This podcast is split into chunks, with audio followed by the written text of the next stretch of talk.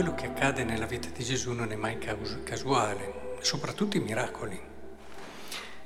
Infatti rischiamo di fermarci su questo brano colpiti da questo miracolo. Ma questo brano è fondamentalmente un brano di vocazione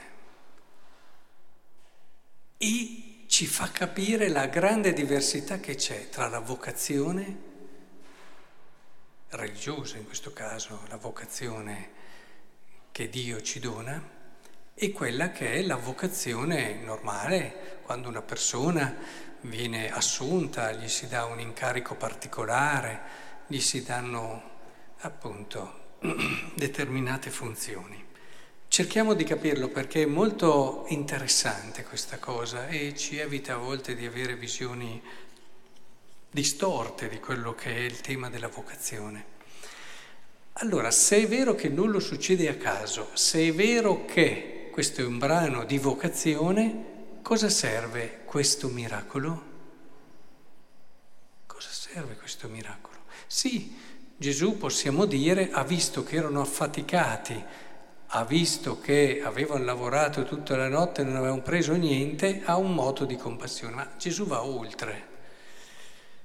E Gesù vuole aiutare coloro che chiamerà ad avere il giusto atteggiamento. La vocazione di Dio nasce nel momento in cui tu prendi coscienza di essere un peccatore e di avere bisogno di Lui. Così nasce la vocazione. Non, non, ti chiama Dio ad una missione particolare perché hai tanti doni, perché hai delle qualità, come farebbe invece, chiamiamola la vocazione all'interno del mondo vedono che tu hai determinate qualità, hai determinate capacità e proprio per queste dicono bene, ti assumo, ti affido questo incarico, ti faccio questa promozione, hai questo, questo, questo e queste qualità. Nel caso della vocazione di Dio è un po' diverso. È un po' diverso. Tutto questo porta Pietro, Signore, allontanati da me perché sono un peccatore. Bene, ecco, sei pronto ad essere chiamato. Finché non arrivi lì, una chiamata rischia di andare per strada diversa da quella che vuole Dio. La vera chiamata di Dio nasce sempre dopo questa presa di coscienza, che non sarai tu a fare, ma sarà la grazia di Dio che lavorerà in te, che farà sì che attraverso la tua vita avvengano cose non meravigliose di più, ma perché hai lasciato operare Dio. E infatti Gesù disse, non temere, sei pronto adesso, sarai pescatore di uomini. E infatti, tirate le barche a terra, lasciarono tutto e lo seguirono. Che bello. E Paolo si è trovato tante volte dinanzi a questa situazione e Dio lo ha istruito bene quando gli diceva no, guarda che questo limite non te lo tolgo perché manifesto meglio la mia potenza se mantieni questo limite. E, e nel regno di Dio si funziona in modo diverso dal mondo.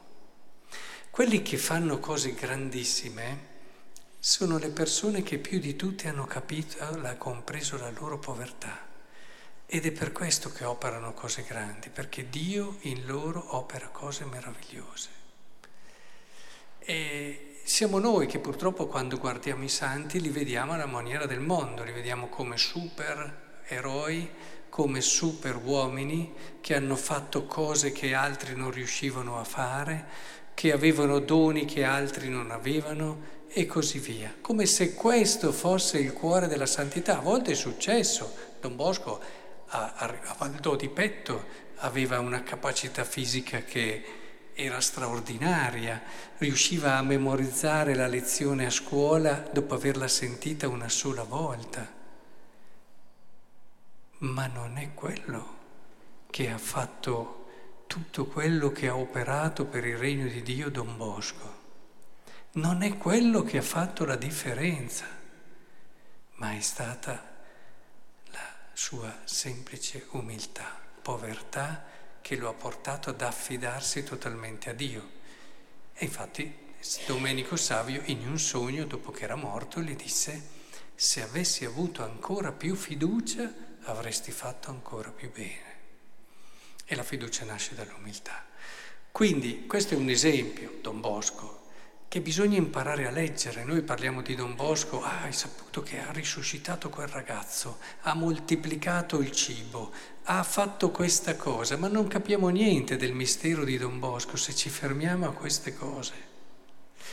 E questo lo potrei dire di tutti i santi. Dobbiamo avere sapienza nel leggerli, cogliere ciò che si sta dietro, cogliere il vero segreto dei santi, che è proprio questo, il brano di oggi è stupendo perché ci fa vedere come nasce la vera vocazione. E allora che il Signore ci aiuti a ritrovare quella semplicità di cuore che ci permette di riconoscere il posto che Lui ci ha dato, non quello che pensiamo noi, che tante volte pensiamo a tante cose più per le nostre ferite, le nostre insicurezze, i nostri bisogni di consenso, il nostro quello che volete, che per quella che è davvero l'idea di Dio. Lasciamo nella semplicità di cuore che l'umiltà ci guarisca e ci permetta di vedere con chiarezza il posto che Lui da sempre ha pensato per noi. Allora sì, se Lui trova un cuore umile, opera cose straordinarie. Lui però